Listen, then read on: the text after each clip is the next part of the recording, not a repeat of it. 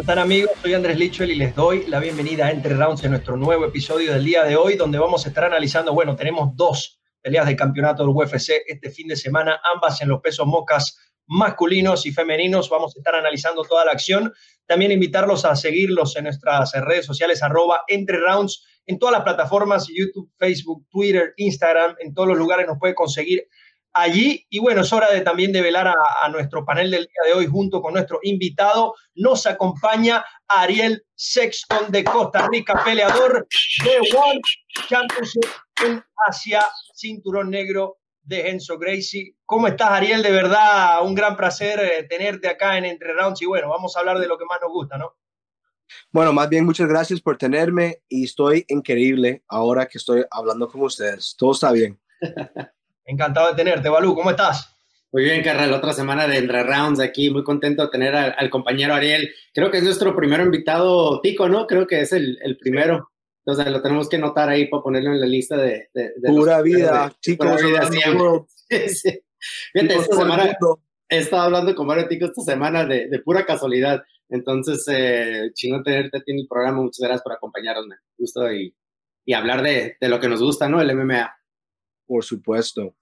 Antes de, antes de empezar, quiero, quiero tomar un, un momento para agradecer a, a, Sports Illustrated y también a Gabriel Saldívar por, bueno, grandes publicaciones haciendo referencia a nuestro show.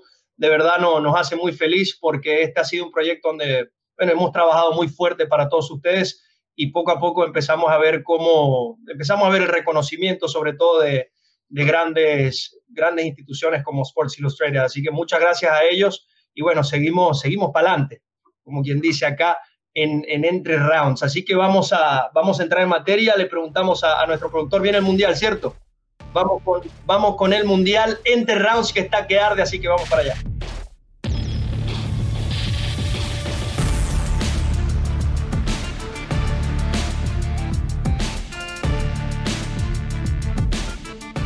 Yo les digo algo, esto cada vez se pone mejor, cada vez se pone mejor en los mundiales ya hemos hecho cinco divisiones. La pasada semana estuvo allí Ariel Sexton, llegó a las, a las semifinales con, bueno, esto es a partir de votos, pero ha sido una, una gran aventura donde las personas sobre todo han podido conocer quiénes son los atletas en los diferentes pesos, en los diferentes países. No todo es Estados Unidos, no todo es Canadá, no es todo es Brasil. Hay grandes peleadores en toda Latinoamérica. Así que continuamos con este mundial entre. ¿Qué te ha parecido, Balú? ¿Qué te ha parecido la interacción? Algo loco, ¿no? Sí, me ha gustado. Y, y, hay que recordarle a la gente otra vez que no es un evento de, veras. No tenemos el dinero para hacerlo, pero nos encantaría hacerlo un día. Eh, lo que me está, y le iba a preguntar a Ariel, porque creo que Ariel fue uno de los que nos mandó mensaje, porque es que perdí. Eh, me ha pasado con otros peleadores que, que nos escriben también, incluyendo eh, Gilbert, ¿no? Nos escribió, mi primo Gilbert nos escribió cuando eh, Kenny Meléndez perdió, me dije, ¿cómo puede ser que perdió? Entonces, eh, es, hay, hay, que votar, hay que votar, hay que, hay que empujar a la gente que voten. Eh, mira, es algo que todo, se, todo el mundo se divierte porque es, es algo que, ¿qué pasaría? Entonces ahí es donde queda, queda la cuestión, ¿no? ¿Qué, ¿Qué pasaría si se enfrentarían esos grandes peleadores como ustedes, como tú, Ariel? Eh, entonces sí, sí me, me, gustó ver esos mensajes que nos escriben los mismos peleadores de que dicen, ¿cómo fue que perdí con él? No, no hay posibilidad, tú pónmelo yo los entrenadores son los que más se duelen, que terminan no. escribiendo cómo va a ser, que va a perder este con ese, ojalá se vean. También, man, ver. también nos escriben entrenadores que nos dicen, no es posible que él hubiera perdido con él, o sea, no, pon, tú ponlo, ponlo, dime cuándo y, y, vas a ver que sí le gane yo, hey, man, es, es, yo es acepté mi derrota, yo acepté mi derrota. Pero voy a mejorar, vas a ver. Es que yo no sabía que tantos votos. Yo tengo que empujar más las redes sociales para tener más votos, nada más. Igual hacemos un torneo absoluto al final del año, Andrés. Uno, Por favor. De todos los pesos, hacemos uno. Por lo viejo tipo, tiempo. Tipo Pride. Metemos una de nice. todas las categorías de quién sacó los votos y además los metemos todos a ver qué pasa. Hasta las mujeres las aventamos. Sí, antes de, de, bueno, ver el cuadro de las 125 libras, que es el peso de esta semana, quiero preguntarte, Ariel, hay un hombre ahí en específico, André Barquero, que lo hemos visto pelear en vivo eh, tiene muy buenas condiciones. De hecho, aquella pelea donde, donde pudimos verlo derrotó a, Pube Alvarado, creo que lo sometió al final del combate, un peleador muy durable. ¿Qué nos puede decir de, de André Barquero que tengo entendido? Ariel, lo conoces desde muy chico y ya lo estás viendo foguearse con, con los más grandes de su peso, ¿no? Sí, yo recuerdo cuando él entró en mi academia, tenía tal vez 12 años, 11, 12 años por ahí, y, él sabía todo lo que es MMA, sabía todas las estadísticas, quién es quién, esto que otro, y yo siempre bromeaba con él, yo, yo lo usaba como mi, como mi ayudante cuando yo necesitaba hacer entrevistas, yo lo llamaba a él y él me explicaba todo y yo lo usaba así como un, un asesor. Pero ha madurado mucho, ha mejorado mucho, ha viajado conmigo a entrenar, ha peleado en Japón, ha peleado por todo lado y es un super caballero, es una buena persona, tiene un buen work ethic y es un jiu-jitsu fighter, pero es muy talentoso. Es un carajillo que vamos a verlos en las grandes ligas muy pronto. Tiene todas las condiciones. Veamos nuevamente el cuadro para, para repasar entonces el resto de los nombres.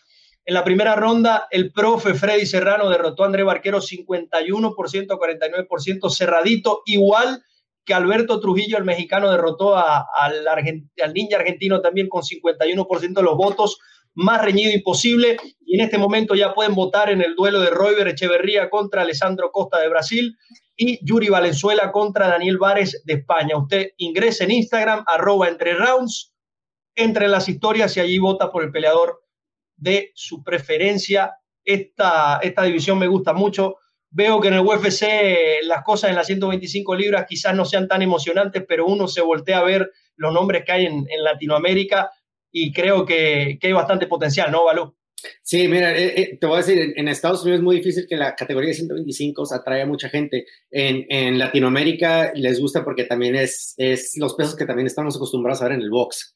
Entonces, los 125 sí te atraen en, en, Latinoamérica, la gente sí los ve y aparte son rápidos y son muy explosivos. Eh, la diferencia también que en Estados Unidos hay mucho luchador, ¿no? Hay mucho que son luchadores de 125, entonces a veces como que se aburren las peleas por, porque es rápido, rápido, rápido, pero es mucho grappling. Eh, con los peleadores estos que, acabas de mencionar, creo que todos ellos, incluyendo Barquero, que aunque, aunque Ariel lo mencionó que es yuyetero, pero sí, sí avienta aguante como lo vimos con su pelea de, contra el Pube, y eso fue en 135 libras, creo. Eh, son fuertes todos, entonces incluyendo Dani Vares también, grappler, pero también le encanta pelear. Eh, Yuri Valenzuela también pelea en 135, 125. Yuri, no, que, sí, que, meterse en la cabeza. Sí, exacto. Entonces todos ellos son, son muy buenos, muy talentosos y como lo he mencionado, alguien por favor haga una liga en Latinoamérica porque esto es lo que va...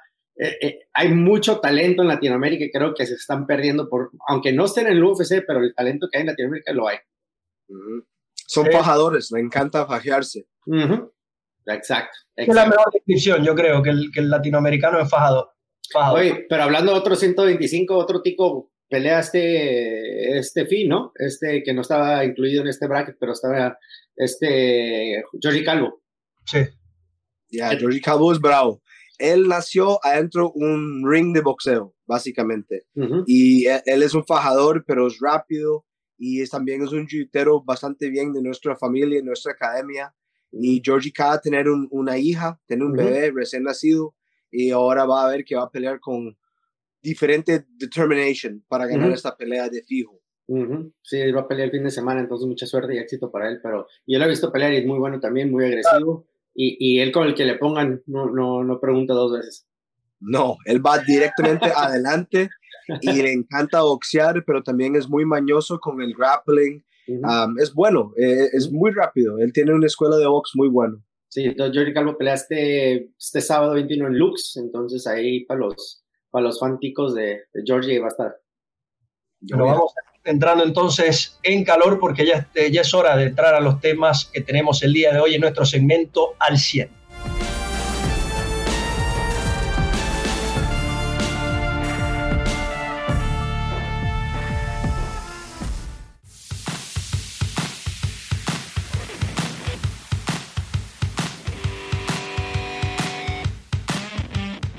En nuestro segmento al 100 donde analizamos la actualidad de las artes marciales mixtas a nivel internacional. Y vamos a entrar primero al tema de, de la semana pasada, algo que bueno, generó mucha, mucha importancia sobre la gente, lo que hizo Paul Felder, que salió de la cabina de transmisión prácticamente, se quitó la corbata, la chaqueta y a cinco días de diferencia aceptó una pelea en 150 libras, 155 libras, perdón, contra un ex campeón como Rafael Dos Anjos, uno de los mejores peleadores que ha tenido la división en los últimos tiempos. Y bueno, la victoria fue para el brasileño, pero Paul Felder la llevó a cinco asaltos, fue la pelea de la noche y yo creo que, que no se le puede refutar ni criticar absolutamente nada a, Paul Felder, que, que, lo dijo, se estaba preparando más bien para un, un, triatlón y que siente que sí le faltó un poco la lucha a la hora de, de la pelea porque es algo que, que no pudo entrenar mucho. Pero llegó, cinco días, dio el peso, cinco asaltos contra dos años, pelea de la noche. ¿Qué más se puede decir, Valo? Increíble, increíble. Son esas peleas, como les he comentado peleadores antes, a veces peleas que pierdes terminas ganando. Eh, y para él eso fue, terminó ganando porque eh, hizo algo que, que, nadie quiso hacer, es tomar la pelea contra alguien tan peligroso como dos años. Eh, gracias a él, o sea, para él, gracias a Dios que él estaba entrenando para un triatlón. Yo tengo varios amigos que entrenan y, y, están en, y participan en triatlones todo el año. Ahorita las temporadas obviamente están un poco bajas por lo del COVID, pero siguen entrenando y tienen un acondicionamiento increíble. O sea, yo voy con amigos a, a familiares a surfear y ellos vienen de correr tres horas, nadar y andar en bicicleta y luego van y surfean y sin problemas o van y entrenan jiu sin problemas. Eh, entonces el acondicionamiento está bien ahí. Lo que Felder sí dijo que al final es de que, puede ser muy sincero, no, no he entrado a un gimnasio desde que me retiré. Entonces eh, sí se notó porque él es mucho más peligroso de lo que lo vimos, pero creo que el acondicionamiento que él traía por estar entrenando, eh, supo cómo, o sea, ya tiene la experiencia, ¿no? Como lo, dijeron varios comentaristas en el, en ya tiene la experiencia, no es como que es la primera vez que, que, le pegan o que él pega o que tiene una patada, ya, él ya sabe. Eh, era solamente el, el, timing, pues, para poder agarrar el ritmo, porque sí, perdió, sí se veía un poquito más lento lo normal, pero sí, sí se vio lo inteligente que es y creo que ser analista le ayuda muchísimo también en, en saber qué es lo que va a hacer cada peleador cuando está peleando. Entonces, eh, yo no lo yo, yo vi un, un, un Paul Felder renacido ahí y ojalá nos toque verlo pelear otra vez porque yo sí soy fan de Felder. A mí me encanta verlo pierdo gane, me encanta verlo pelear eh, y bien por él. Ariel, quiero preguntarte un poco sobre eso, ¿no? ¿Cómo afrontar una pelea cuando solo tienes cinco días para, bueno, dar el peso y también enfrentarte a alguien como dos años, que, que lo repito porque no es poca cosa, no es poca cosa enfrentarse a, a Rafael dos años? Bueno, yo conozco a Paul Felder porque él entrena con nuestro equipo en Filadelfia, con mi equipo Daniel Gracie Filadelfia. Y Felder lo que tiene él es, es muy difícil enseñar esto, se llama corazón. Él tiene mucho corazón y él no importa, él encanta pelear. Él no le importa si está fuera de condición o está entrenado en un campamento de ocho semanas. Él encanta pelear. Entonces vio la oportunidad, di el peso y más bien, como dijo Alu, uh, gana mucho más fans por hacer esas cosas y, y es increíble. claro, hay que tener un poco ring rust y hay que tener el timing y otras cosas que tal vez hizo falta, pero ¿quién va a decir algo si él hizo cinco rounds con el ex campeón, verdad? Ahora más bien yo creo que va a haber más peleas de él, yo no creo que se retiró ya, yo creo que se quiere volver. Sí, lo dijo, dijo que, que sí que está emocionado y, y obviamente también, eh, Ariel, también quiero preguntarte, después de todo esto y saber que, que él hizo esa gran pelea sin haber pisado un gimnasio mucho tiempo, creo que también lo hace pensar, ¿qué pasaría si yo vuelvo a entrenar en el día a día? Me puedo volver a medir fácilmente con, con los mejores, ¿no? Sí, es que también yo, ellos tienen 36 años, yo, yo voy a cumplir 39, entonces yo entiendo cómo ellos piensan por edad y, y lesiones, porque parte de ser peleador es recibir muchas lesiones y ver forma en poder otra vez hacer lo que usted quiere hacer, no importa la lesión. Entonces, Paul ha recibido tantas lesiones que puede ser que está dudando seguir adelante por eso. Pero vamos a ver, honestamente, yo no sé si ha terminado, como usted dice, yo creo que va a volver. Oye, Ariel, yo te quiero hacer una pregunta, eh, porque todo el mundo está diciendo qué bien por Felder, ¿no? Y, y felicidades a Felder, Felder, Felder, Felder pero nadie está diciendo que dos años tomó una pelea contra un, alguien tan peligroso como, como Felder, ¿no? Dos años la tomó la pelea, siendo que él entrenó 100% para un grappler. O sea, él, él, estaba entrenando para enfrentarse a un jiu sumamente eh, peligroso y lo que hizo es ahora estás peleando contra un striker que en cualquier momento te puede noquear con los codos, con las patadas, con, con los puños. Entonces, eh, no sé si te ha tocado a ti de que te cambien un oponente a última hora, no sé si una semana, dos semanas, un mes, pero mentalmente es una preparación que entras tú, digo, puta, yo vengo, o sea, vengo entrenado, pero mi plan era para un yetero, no era para un striker. ¿Qué, ¿Qué, piensas en ese entonces? Bueno, yo creo, yo sé que a dos años tiene dificultad llegar a 155, por eso se fue para 170, ¿no? Entonces ya con eso es difícil. cambiar oponentes pasa. A mí no me gusta saber con quién me toca porque yo no quiero estar pensando en esa persona. yo fui una vez a pelear en China con One Championship y me mandaron un, un oponente, eh, él se lesionó, después me, me, cambiaron a otro oponente, él también se lesionó. Llegando a China me dicen, vea, no hay nadie para usted, pero vamos a encontrar a alguien. Pasó lo mismo, cinco días antes me consiguieron un Dagestani, no sabía nada de él, en China no se podía ni revisar el YouTube, yo no sabía nada de él. Nada más llegué al ring, él venía de Tailandia o entrenaba en Tailandia o algo. Yo pensé, bueno, es un Dagestani, fijo sabe wrestling. Yo logré hacer la mejor sumisión de 2014. Entonces, honestamente, si usted es un guerrero, no importa quién, quién está enfrente de usted y no importa si cambien mil veces, tiene que tener la mente bastante fuerte para hacer eso, pero ya con experiencia uno se logra hacer eso no va a haber alguien que no tiene muchas peleas haciendo esas cosas. Veteranos pueden hacer esas cosas. De acuerdo, de acuerdo. Y la experiencia la, la, tenía también Felder. Bien lo decía. Los, dos tienen experiencia, los dos quieren el pago, los dos quieren pelear y los dos lograron hacer un super show, ¿verdad? Dos años creo que tiene el UFC de 2007, 2008, ya sería más de 10 años compitiendo a ese nivel. Y, y preguntarte, Balú, sobre dos años. Tenemos peleas lleva Sí, tenemos hablando mucho tiempo de la división de ligeros, ¿no? De que está Khabib, que está Conor, está Gage, está Tony Ferguson, está Dan Hooker, está Michael Chandler, y ahora regresa dos años y lo ubican sexto en el ranking. Está todavía Balú dos años al nivel del resto en esa división. ¿Cree que puede todavía pelear o acercarse al, al, cinturón? Yo creo que sí. Yo creo que, claro que, sí. que más bien se, se, va a ver mucho más cómodo otra vez en 155 libras que en 170. Claro que sí, yo creo que eso, es, esta pelea demostró que todavía tiene, o sea, más que cualquier otra oportunidad de ser campeón de nuevo.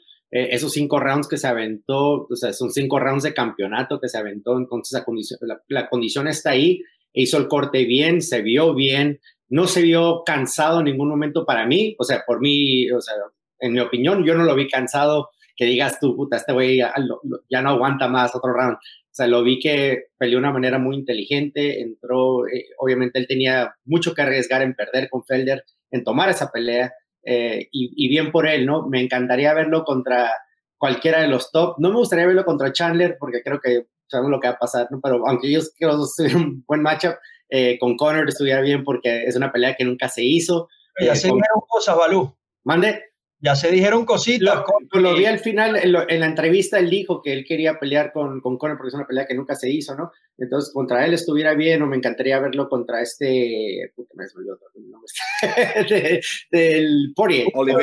Con Poirier me encantaría verlo pelear. Yo creo que él y Poirier fueron muy buena pelea.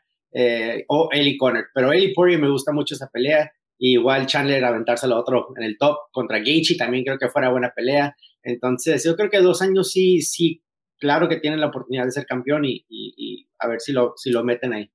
Yo le digo algo, qué, qué bueno que la pelea con Conor en su momento no se dio, porque esa es la que dio pie a, las dos de, de, Nate Díaz.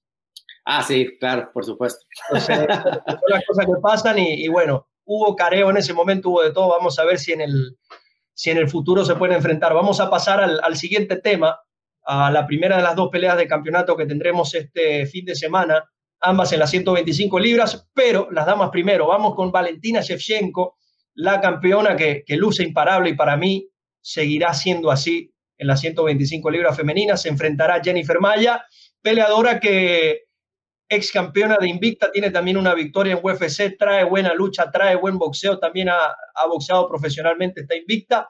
Se enfrentará a una Valentina Shevchenko que, a ver, no, no, Ustedes me dirán, muchachos, pero para mí se ve muy superior al resto de la competencia en las 125 libras.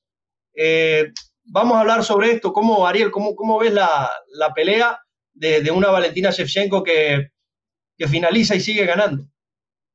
Yo creo que es imparable ella. Yo creo que es una monstrua. Es un, es un Bond villano. Es, es bastante bueno en todo. Tiene muy, muy buena técnica en striking y es muy calmada y es una campeona por algo. Yo creo que ella va a ganar. Y mm, hablar un poco de, de Valentina Shevchenko como atleta, porque acaba de decir algo muy interesante, Ariel. Ella es muy cautelosa, Valentina, sabiendo que es superior, respeta a todas las rivales y por eso rara vez comete, comete errores. Balú, ¿cómo ves este choque? ¿Crees que, que Maya pueda dar la campanada o seguirá siendo Shevchenko la, reina de las 125 libras. Mira, eh, Maya es muy peligrosa también, eh, como lo vimos contra Calderwood, creo que es, es bastante peligrosa en esa categoría, eh, pero como comenta Ariel, es, es, demasiado, creo que Shevchenko es, es Valentina es, es, muy fuerte, es muy técnica, pega muy fuerte al parecer, en lo que hemos visto como, como lastima a las oponentes, ¿no? realmente yo todavía insisto que me encantaría ver a Juliana Peña que baje los 125, y que otra vez se, vuelvan a enfrentar porque creo que Juliana le puede ganar. Creo que tiene el estilo, creo que tenía la primera vez le podía haber ganado. Eh, obviamente eh, la agarraron por descuidada, pero, pero a mí me encantaría que Peña bajara y a, a 125, que, porque creo por el tamaño que ya está a comparación de las demás de 135, como lo vimos en la última pelea, puede dominar, pero están grandes, ¿no? Eh, entonces, viéndola bajar en, contra, eh, Valentina en, en, 125, creo que fuera muy buena pelea para ella, pero quién sabe, ¿no? Esas, cosas que yo no, sé cómo esté lo de su dieta y todo eso, pero yo creo que nadie le puede ganar ahorita en la 125 más que una peña que bajara, a esa categoría. Yo, yo voy más allá, Valo. En, en el deporte, la, la GOAT la mejor de la historia, si se quiere, entre las mujeres, para muchos es Valentina, eh, Amanda Nunes, perdón. Claro. Yo concuerdo. Y ahora le pregunto, ¿quién es la que mejor le ha peleado a Amanda Nunes? Inclusive en 135, que es un tamaño grande para Valentina, y ha sido Valentina, dos, dos peleas que, que llegaron a, a, la decisión y donde fueron, fueron grandes espectáculos. Entonces yo creo que Valentina está en otro nivel y ojo, que Valentina pueda convertirse en la Dimitrios Johnson de la parte femenina de, los pesos moscas, porque honestamente, a menos de que, de que alguien baje de la 135 o ocurra algo muy raro, creo que Valentina va a seguir siendo la, la, campeona. Vamos con los pronósticos de este choque, Balú y, Ariel. ¿Quién, ¿Quién gana acá? Con la misma con Valentina, está hablando. Valentina y Balú, Valentina también, ¿no? Yo, Yo creo que Valentina no hay ningún, ella no arriesga nada, ella controla la distancia increíble, ella está en control siempre. Entonces, es como digo, es calmada, no muestra emociones y es muy humilde. Entonces, ella siempre va a estudiar sus oponentes y no va a creer que ah, no tengo que hacer esto o entrenar esto porque no importa. Ella es, es una campeona por algo. Yo creo que va a pasar por encima. Sí, a ese nivel eh, siempre he dicho que, que, gana el que comete menos errores. Y Valentina Shevchenko te hace cometer muchos errores y te los hace pagar caro, que es lo más, lo más importante. Vamos a pasar al, otro choque, que tenemos también las 125 libras. Davidson Figueiredo, campeón de, las, de los pesos moscas, se estará enfrentando a Alex Pérez, que lo tuvimos acá en el, en el programa. Eh, enviarle también el mejor de los éxitos en una pelea donde Figueiredo fácilmente puede ser un 135 libras, tiene gran tamaño, tiene, tiene gran poder, pero se enfrentará, y hay que decirlo, a un muy buen grappler, porque la lucha que trae Alex Pérez es de primer nivel. Balú, ¿cómo, ¿cómo ves este choque? Yo creo que este está un poco más parejo que el de las chicas y creo que, que ambos tienen buenos argumentos para ganar, ¿no? Sí, cuando inicialmente anunciaron esta pelea no me gustó una en particular porque creo que brincaron a Brandon Moreno, ¿no? Eh, la segunda, pero ya viéndolo bien, ya, ya, ya la pelea ya está hecha, entonces eh, hablando con Alex y, viendo, estudiando los videos que Alex hizo, o perdón, las peleas que Alex tuvo, eh, vi, vi muchas posibilidades de que Alex lo puede dominar. Aparte, Alex es grande, Alex es grande para 125, igual que Davidson, ¿no? O sea, los dos pueden ser de 135, pero tienen ese cuerpo sólido para 125. Eh, creo que va a ser muy buena pelea. Alex eh, entrena con de los mejores, obviamente está con Chito Vera, con, con otros compañeros ahí en, en, aquí en el sur de California donde entrenan. Eh, ¿Con quién, perdón? Con Oyama. Con Oyama, sí, exacto. Entonces, son muy fuertes, muy agresivos, ya tienen la experiencia. Davidson pega muy fuerte, pero creo que Alex le va a dar muy buena batalla. Yo creo que me voy a inclinar con Alex en esta, no porque vino al programa, pero pero me, voy a inclinar porque creo que esa división no creo que esté tan dominante todavía, no creo que Davison vaya a dominar como, como todos piensan que vaya a ser el campeón que va a tomar el lugar de Sejudo por muchos años, no creo que Sejudo todavía esté encima de varios de ellos, pero pero no sé por qué siento que Alex va a poder dominarlo y va a sorprender a mucha gente. Yo veo más fuerte a este Alex Pérez que al Joseph Benavides que enfrentó a Davidson Figueiredo. Pero Benavides estaba muy chico, o sea, había muy chico ese día, o sea, aparte que no son muy grandes en, esa categoría, Davidson es demasiado grande para él, y creo que está muy parejo, o sea, Brandon es grande, eh, Pérez es grande, eh, Davidson es grande, Cody es grande, entonces son, son bastantes que sí, sí están pesados para esa categoría, ¿me entiendes? Entonces, la pelea más grande de ambos va a ser llegar al peso. Eh, Davidson más que nada, Pérez sabe llegar, pero Davidson va a batallar con el peso, entonces a ver cómo lo, a ver cómo lo trata este Alex ahí llegando. ¿Quién se lleva el choque, Ariel? ¿El brasileño o el norteamericano? ¿Quién le gusta más ahí? Yo vi el brasileño pelear la vez pasada y, y era monstruo, era gigante a comparación de su de Buenavides, peleó la vez pasada, ¿verdad?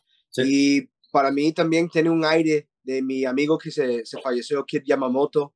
Mm. Entonces, para mí, voy con el brasileño uh, porque tiene coraje y pelea durísimo las veces que la vi peleando. Pero igual, quién sabe qué puede pasar, ¿verdad?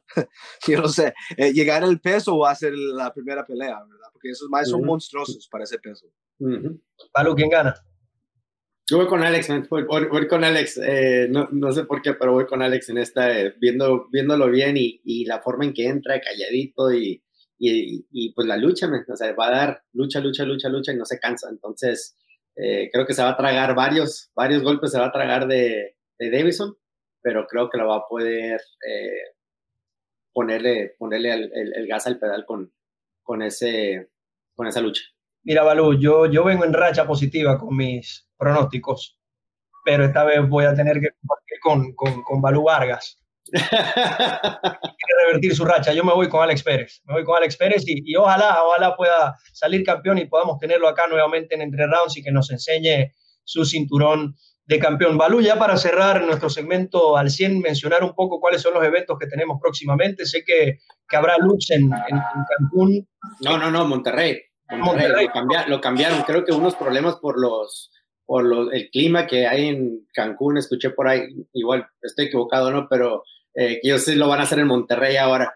Eh, entonces hay varios, es el sábado, sábado 21, ¿sí? Creo. Entonces eh, hay varios muy buenas peleas que va a haber ahí en Lux mucho éxito para ellos. Eh, Icon creo que también pelean esta semana, donde está, eh, está Icon, que donde, donde peleó Alejandro Flores y ahora va a pelear eh, Pato Martínez y, este, eh, La Roca, La Roca también. y luego también creo que está productora Juan en Chile, entonces mucho éxito para ellos, parece muy buena pelea. para muchos que no conocen a peleadores latinoamericanos o americanos de la Sur ahí va a haber mucho talento que le echen ojo también ahí se andan managers pescando latinos, ahí búsquenos porque va a estar muy buenas peleas. Y hay, peleas de campeonato también en, en, Productora One, así que esto nos hace muy felices, que tengamos todos estos eventos. En hay mucho, hay mucho, hay mucho evento en Latinoamérica ahorita, el otro día puse un post porque me emocioné de, tanta, de tanto evento que había, porque los está viendo los highlights y digo, qué bueno, qué bueno que hay tanta plataforma, ¿no?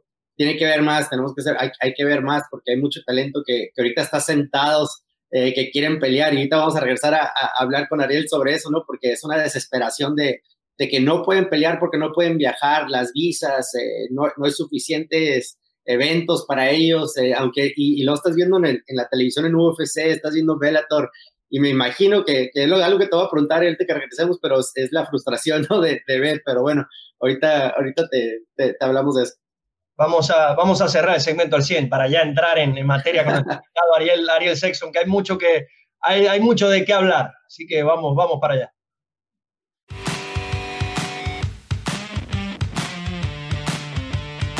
Estamos de regreso en Entre Rounds y bueno, es hora de, de conversar con, con, nuestro invitado, conversar sobre él, vamos a conocerlo un poco más. Ariel Sexton, peleador de One Championship en Asia, extensa carrera, todas sus victorias, señores, por finalización creo que son 11 sumisiones, 12 knockouts, cinturón negro también en eh, Jiu-Jitsu brasilero. Ariel, háblame, háblame un poco sobre tus inicios y quiero hacerte una vez una pregunta. ¿Cómo es que llegas tú a Tailandia tan joven? ¿Qué fue lo que te hizo llegar allá?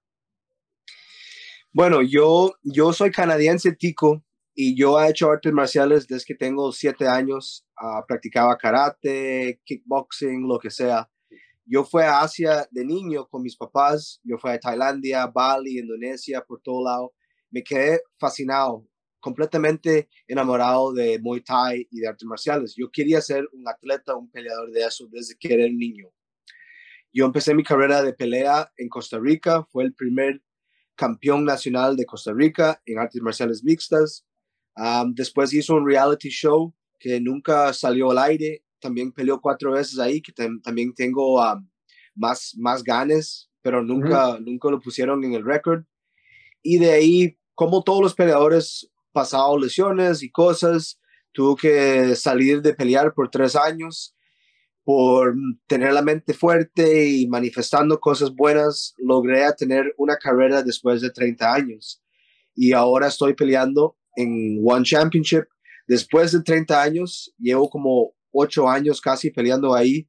Me he quebrado el brazo tres veces, me he quebrado la cara, la rodilla, ha tenido tantas lesiones, pero hey, eso es parte de esto. Y ahora estoy soy de los mejores que tienen en lightweight, pero hay, hay, un poco política ahí también. No voy a tener mi oportunidad de pelear por el título ahí, lastimadamente. Yo quiero, pero no está en mis manos. Por eso siempre peleo a terminar a las personas, porque yo sé si yo voy a decisión, pierdo. Y las dos perdidas que tengo fue decisión dividida y viendo las peleas, hey, no me hicieron nada. Entonces, hey, ¿qué puedo hacer? Ahora estoy preparándome, ya estoy sano otra vez, quiero pelear otra vez, pero también por las circunstancias con viajar, con, con todo, no es tan fácil. Pero vamos a ver, espero poder pelear tal vez en los Estados Unidos. Uh, tal vez puedo pelear en Canadá, en los Estados Unidos, o un lugar que yo no tengo que viajar tan lejos, pero yo no soy terminado todavía, quiero más peleas. Vale. Eso, la decisión de, de pelear en, en Asia, eh, es, es, muy difícil para muchos peleadores que son de, de, de este continente, ¿no? De, las Américas, porque dicen, es muy difícil que vayan a verme o que me puedan, que me puedan acompañar o que me puedan ver, porque a veces no se ven las peleas, no las transmiten de, o, no tienes el canal para ver a, a, tus familiares pelear. ¿Cuál fue la decisión de pelear en Asia? O sea, ¿fue de que dijiste, me están dando una super oportunidad, eh, no quiero pelear en Bellator o, igual la oportunidad del UFC no se presenta por el momento, no quiero pelear en, eventos regionales, pero bueno, me está ofreciendo. ¿Cuál fue tu decisión de, decir, quiero ser parte de esta organización? Porque creo que tú estabas ahí cuando Askren estaba ahí, ¿no? No sé si es el mismo momento que entraron. Entonces, a mí me ha tocado ver tus peleas, me encanta verte pelearme, a empezar. Yo, yo sinceramente soy arte marcialista así, como a mí me encanta el, las dificultades. A mí me encanta toda la adversidad contra uno y yo estuve en Ultimate Fighter y después me lesioné y yo tenía la oportunidad para volver a firmar en los Estados o en Bellator o el UFC, pero yo tenía tanto como a pasión para Pride y para ir a Asia y a utilizar lo que nosotros hacemos para viajar y conocer el mundo. Entonces yo hice la decisión y digo, bueno, tal vez voy a pelear en los estados, pero no voy a tener tantos recuerdos como ir a viajar a Asia. O sea, ¿quién puede decir que yo, yo me fui, ya haya peleado con como 14 personas de diferentes lugares del mundo. Yo fui, yo he ido a estadios y he ganado en peleas con 25 mil personas que ni siquiera me aplaudían. O sea, era silencio. Y a mí me gusta esa sensación. Y yo no lo hago porque me reconocen. O sea, lastimadamente no soy muy reconocido porque ellos empujan a las personas que ellos quieren empujar. Pero yo sé como arte marcialista, yo viví la vida Bushido Code completamente. tal vez como negocio no fue la mejor exitoso negocio, pero como arte marcialista nadie me ha ganado, nadie me, nadie me ha pichaseado, nadie me... Yo perdí tres finalizaciones en el inicio de mi carrera. Las últimas tres peleas fue decisiones muy cercas. A partir de eso, me siento increíble. Entonces, la decisión fue más que todo para experiencias y viajar y abrir puertas y que la gente en Asia vea un tico. O sea, yo soy el único tico y básicamente casi el único latino que está en One Championship. Entonces, no sé, a mí me gusta esa sensación, ser el underdog. Sí, me acuerdo, y, el otro latino que hubo te lo dieron y lo descuadraste, ¿no? Que a Roger Huerta, cuando te lo aventaron. Roger Huerta fue duro. Y te voy a decir, es, para mí es una de las peleas que creo que te ayudó en tu carrera en resaltar más, ¿no? Porque como dices tú en UFC, mucha gente, al menos que seas muy fan del MMA, o sea, del deporte, o sea, pones atención a esas ligas. yo, Andrés y yo, y, como tú, vemos varias ligas y gente que no lo reconoce porque todo el mundo te dice, ah, peleas MMA así, ah, en el UFC, lo, lo que todo el mundo reconoce, ¿no? Entonces siempre ha sido la batalla de todo mundo y más cuando gente está aprendiendo el deporte. En Latinoamérica todavía es nuevo el deporte, entonces la, eh, eh, el educar a la gente siempre de que hay más allá del, del, UFC, hay muchas ligas. Eh, entonces creo que esa pelea te ayudó a resaltar muchísimo, man. pero sí como... ¿Cómo está? Qué dura pelea, man. No, esa pelea está buenísima yo creo que ahí es donde para mí, creo que ahí es donde te dio el resalto. Y yo te había conocido ya hace años y entonces por eso me había tocado verte pelear. Pero eh, te iba a comentar, ahorita que estás diciendo pelear en Asia, vea que es otra cultura diferente ahí cuando estás peleando de, de aplauden y, no oyes a gente gritando como knees or get up, o sea, que te están gritando los fans como en Estados Unidos, ¿no? o, en México que te empiezan a chiflar beso y la chingada, pero, pero eh, en Asia te aplauden, te aplauden y te están ayudando, o sea, cuando haces algo significante, eh, o sea, lo, lo, lo, ven en otra forma, ¿no? Yeah. Igual ellos también apoyan mucho lo que es striking, ¿verdad? Entonces, ah, ellos pueden cambiar, meterle a usted en una jaula o un ring. O sea, usted no sabe en qué va a pelear. Ah, y también ellos hacen el, el scoring uh, por toda la pelea. Entonces, usted puede perder los primeros dos rounds y en el tercer round usted pasa por encima del otro y usted gana. Entonces, depende. Pero sí, a mí me gusta más la cultura hacia en lo que es arte marcial y el viaje y por supuesto los fans em, educados en lo que ellos saben que está pasando técnica, no solo ver sangre, sangre, sangre, ¿verdad? Y a mí me gusta como ser un pioneer, ser uh, alguien que va explorando a nuevos lugares. Yo fui a Burma y imagínense pelear un cage fighter en Burma ahí, fue una, una experiencia increíble. O sea, entonces esas son cosas que quedan conmigo por siempre. Ariel, te, hemos visto competir tanto en la jaula como en el, en el ring, en el cuadrilátero, en tu etapa de, de One Championship. ¿Cuál te ha gustado más y, cómo, cuál es la diferencia entre, entre ambos? Y los dos has ganado también. El ring, la última pelea mía fue en un ring y yo hice un rebote y me caí. O sea, yo, ese ring era demasiado tallado y no era lo mismo como una jaula también mis primeras peleas, mi primera pelea profesional fue entre un ring también. pero yo prefería estar en una jaula para poder no tener como, o sea, la última pelea, Amir Khan agarró la, el ring como nueve veces y, mm.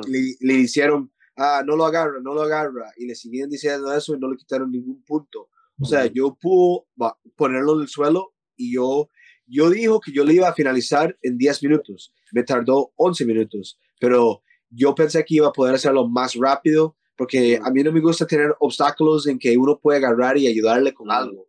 En un ring, uh, usted puede hacer eso, en una jaula no tan fácil, ¿verdad? Y para un wrestler, grappler, cerrar distancia y meter presión, um, las personas no les gustan preparar para eso. Entonces, a mí me gusta eso, me gusta meterle a usted adentro los lugares que usted no quiere estar, ¿verdad? Sí, el ring, es, es, muy diferente al ring en pelear porque, como dices tú, es, no te pones a pensarlo bien, pero sí, sí afecta mucho a lo que es el, el grappler, ¿no? Porque tienes donde agarrarte y el rebote y a veces cuando tienes ese, ese el, rebote de la, de la, jaula que te ayude en el derribe, entonces sí, ¿no? Tienes, mucha razón. Yo soy súper fan del ring, a mí me encanta por, por lo de Pride.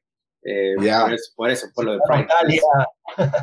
sí, exacto, exacto es, demasiado. Ariel, también preguntarte sobre, sobre Costa Rica, tu país, cómo ves la estructura allí en cuanto a artes marciales mixtas y también hablar sobre bueno, los talentos que hemos visto.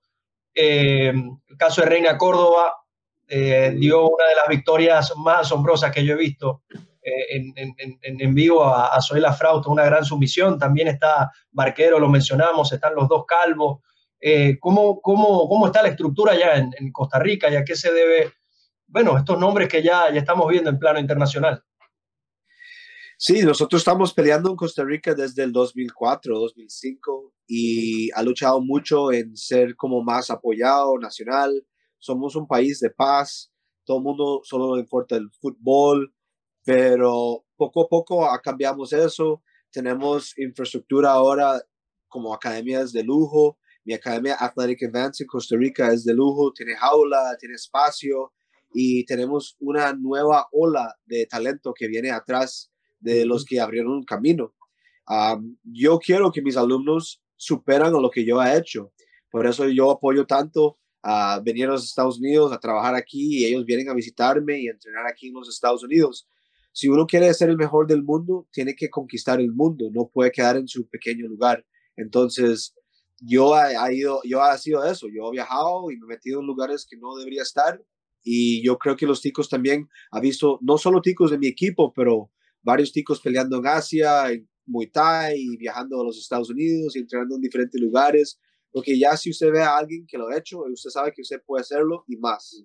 Entonces, esperamos grandes cosas. Yo creo que mis alumnos van a ser campeón del mundo de fijo. Claro.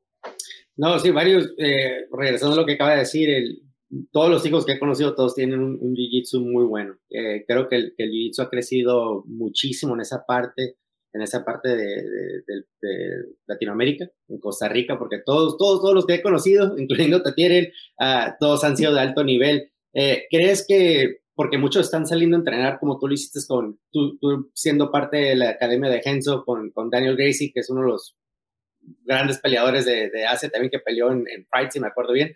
Eh, ¿Crees que eso te ha ayudado mucho en, en gente como tú que entrena afuera y luego regresa? Es lo que vemos mucho, ¿no? Con los, con los gimnasios, pero eh, ¿Crees que eso es el crecimiento del jiu-jitsu en, Costa Rica? para mí es muy fuerte porque los, todos los calvos, los calvos que yo conozco, todos son buenos para el piso. todos, y aparte Georgie con las manos. Eh, tú, Barquero, eh, Juanito, todos estos buenísimos para el piso, todos. Entonces, ¿ha sido porque salen y luego regresan a, enseñar o, o, van, y, o sea, van y se hacen como una beca para estudiar en puro jiu-jitsu y regresan y regresan unos monstruos, ¿no? Bueno, en realidad mi equipo fue el primer equipo en Costa Rica que empezaron el Jiu-Jitsu. Después, gracias a mi equipo, empezaron a traer diferentes profesores brasileños, gente, y Costa Rica era como una pequeña burbuja.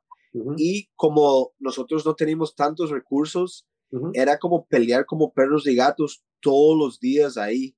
Y cada uno tenía oportunidad de ser el mejor del equipo y después todo el mundo quería ser mejor que esa persona. Y ahí fue subiendo, subiendo, subiendo y viajando a los Estados Unidos y compitiendo afuera. uno de mis amigos, mis alumnos, Javier Valenciano, es de los mejores ticos que hay en Jiu-Jitsu. Siempre gana medalla de oro en todo lado.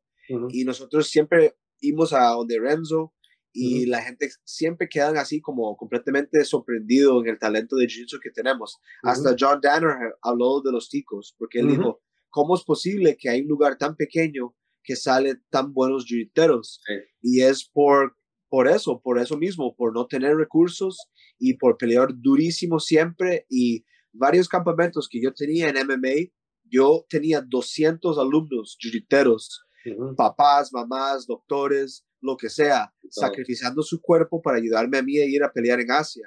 Y yo estaba en el zone loco, metiendo volteos a gente que ni siquiera saben caer, pero se, se por la causa, dice, puede ayudar a mi profesor ah. para que él va a ganar en Asia. Y cada gane que yo he tenido en Asia es gracias a mi equipo Athletic Advance en Costa Rica. También, por supuesto, mi equipo en New York, mi equipo en Filadelfia, en Boston. Tengo muchos equipos uh, por todos los viajes, porque de es tan buena gente. Mi profesor tiene muchas amistades y abre las puertas, puede hacer cross-training. Muchos equipos no lo dejan a usted salir a otro lado porque dicen, no puede aprender de esto, no puede hacer esto, no puede hacer esto. Daniel siempre dice, si yo no lo puedo enseñar, yo conozco a alguien que le pueda enseñar. Y eso es buenísimo, tener libertad, hacer y entrenar por todo lado. qué, bien por él. qué, bien por él. porque eso es, importante y, lo hemos hablado antes de que cuando, cuando los entrenadores ellos mismos es más por egoísmo, ¿no? que no te quieren perder aparte porque les da miedo que te vas a, te vas a ir con otro, otro team. Pero cuando alguien tiene así que te esté apoyando súper bien, entonces eh, para coaches, para coaches que estén ahorita y, y que tengan sus estrellas, eh, no sean egoístas y ustedes ya no saben enseñarles, déjenlos ir a entrenar para que crezcan, pero sigan apoyándolos para que... Para que lo más que usted agarra, lo más que uno quiere jalar. Exacto, exacto. Pero hay que ser leal, hay que ser leal hay que, ser, hay que ser loyal, no puede ser así. Si alguien te ayudó, tiene que tener esos morales para poder ayudar y ser loyal. ¿Ya ves, Andrés? Sí, que se, ve mucho, también en las MMA lo, lo contrario. Eh, que jugadores que crecen a tal punto que cuyo ego ya se creen que están por encima del equipo, por encima de los compañeros y bueno, terminan pasando muchas cosas, pero el deber ser es siempre ser respetuoso y ser, ser leal con quien, quien bueno, formó parte del, crecimiento del peleador. Ariel, ya para cerrar, ¿qué le, qué le dices a, todas las personas de, Latinoamérica y Costa Rica eh, que no, no, solo te conocen, sino de repente han sido inspirados por lo que tú dijiste? De verte en lo más alto, porque yo considero que siempre para que haya un segundo tuvo que haber un primero. En este caso es Ariel Sexto. Entonces, ¿qué le dice a todas esas personas en Latinoamérica? Bueno, la gente latina, ustedes ni siquiera saben lo talento que ustedes tienen, los genes, los genes, los genes que ustedes tienen son increíble disciplina, relentless, pajadores, ustedes son incas, son mayans, tiene um, sangre indígena, utiliza eso, ah, tienen coraje y las primeras veces que yo viajé y entrené con un peleador de UFC, me di cuenta que yo soy igual que usted. Entonces, mm. idolar a alguien solo porque está en un lugar es absurdo. Usted puede reemplazar a esa persona solamente con trabajo duro y meter tiempo en el tatame, tiempo en la jaula, tiempo, tiempo en el ring y tener gente alrededor suyo que realmente importa su éxito, no solamente que ellos están en su esquina y recibiendo popularity gracias a usted, pero los latinos son demasiado fuertes. Yo apoyo. Yo, yo soy canadiense latino y yo siempre pienso que soy más latino que canadiense. El lado peleador mío es gracias a mi mamá. Mi mamá es un nicoyana, chorotega, nativo de Costa Rica y por todo, por ella tengo el coraje y la fuerza que yo tengo. Entonces, que viven los latinos. Vamos adelante, vamos a ganar. Sí, Evalu, algo para cerrar. No, yo quedé emocionado, me voy a entrenar ahorita, ya me, me motivó aquí Ariel. Entonces voy a, voy a entrenar ahorita. No, pero no, Ariel, muchísimas gracias, man. Ya, ya sabes, aquí ya estamos para apoyarte en lo que podamos y, y ojalá, ojalá eh, toda la pandemia, más que nada por la salud de todo el mundo, mejore, pero que se te presente la oportunidad de pelear otra vez, eh, sea en, en, Latinoamérica, Estados Unidos o, on one, pero cuando tengas la noticia nos avisas para, para anunciarlo y también para apoyarte. Entonces, muchas gracias a ustedes por todo. Claro, claro. Tarzan CR y ahí más bien muchas gracias a ustedes y los vemos pronto. Tarzan CR, ahí lo pueden seguir, lo pueden ver en, en, pantalla y bueno, extender el agradecimiento. Ariel Sexton, de verdad he disfrutado mucho esta, esta plática de, artes marciales mixtas, muy, muy nutrida y bueno, invitarlos a seguirnos en las plataformas de redes sociales, arroba entre rounds, estamos en YouTube, Twitter, Instagram, Facebook, ahí nos puede conseguir. Recordarles votar en nuestro Mundial Entre Rounds en Instagram, agradecer también a MMA1, Revolver Podcast y iHeartRadio, ahí nos puede conseguir para escuchar todo nuestro material y todos nuestros episodios. Esto fue Entre Rounds, señoras y señores. Muchas gracias, nos vemos hasta la próxima. Adiós.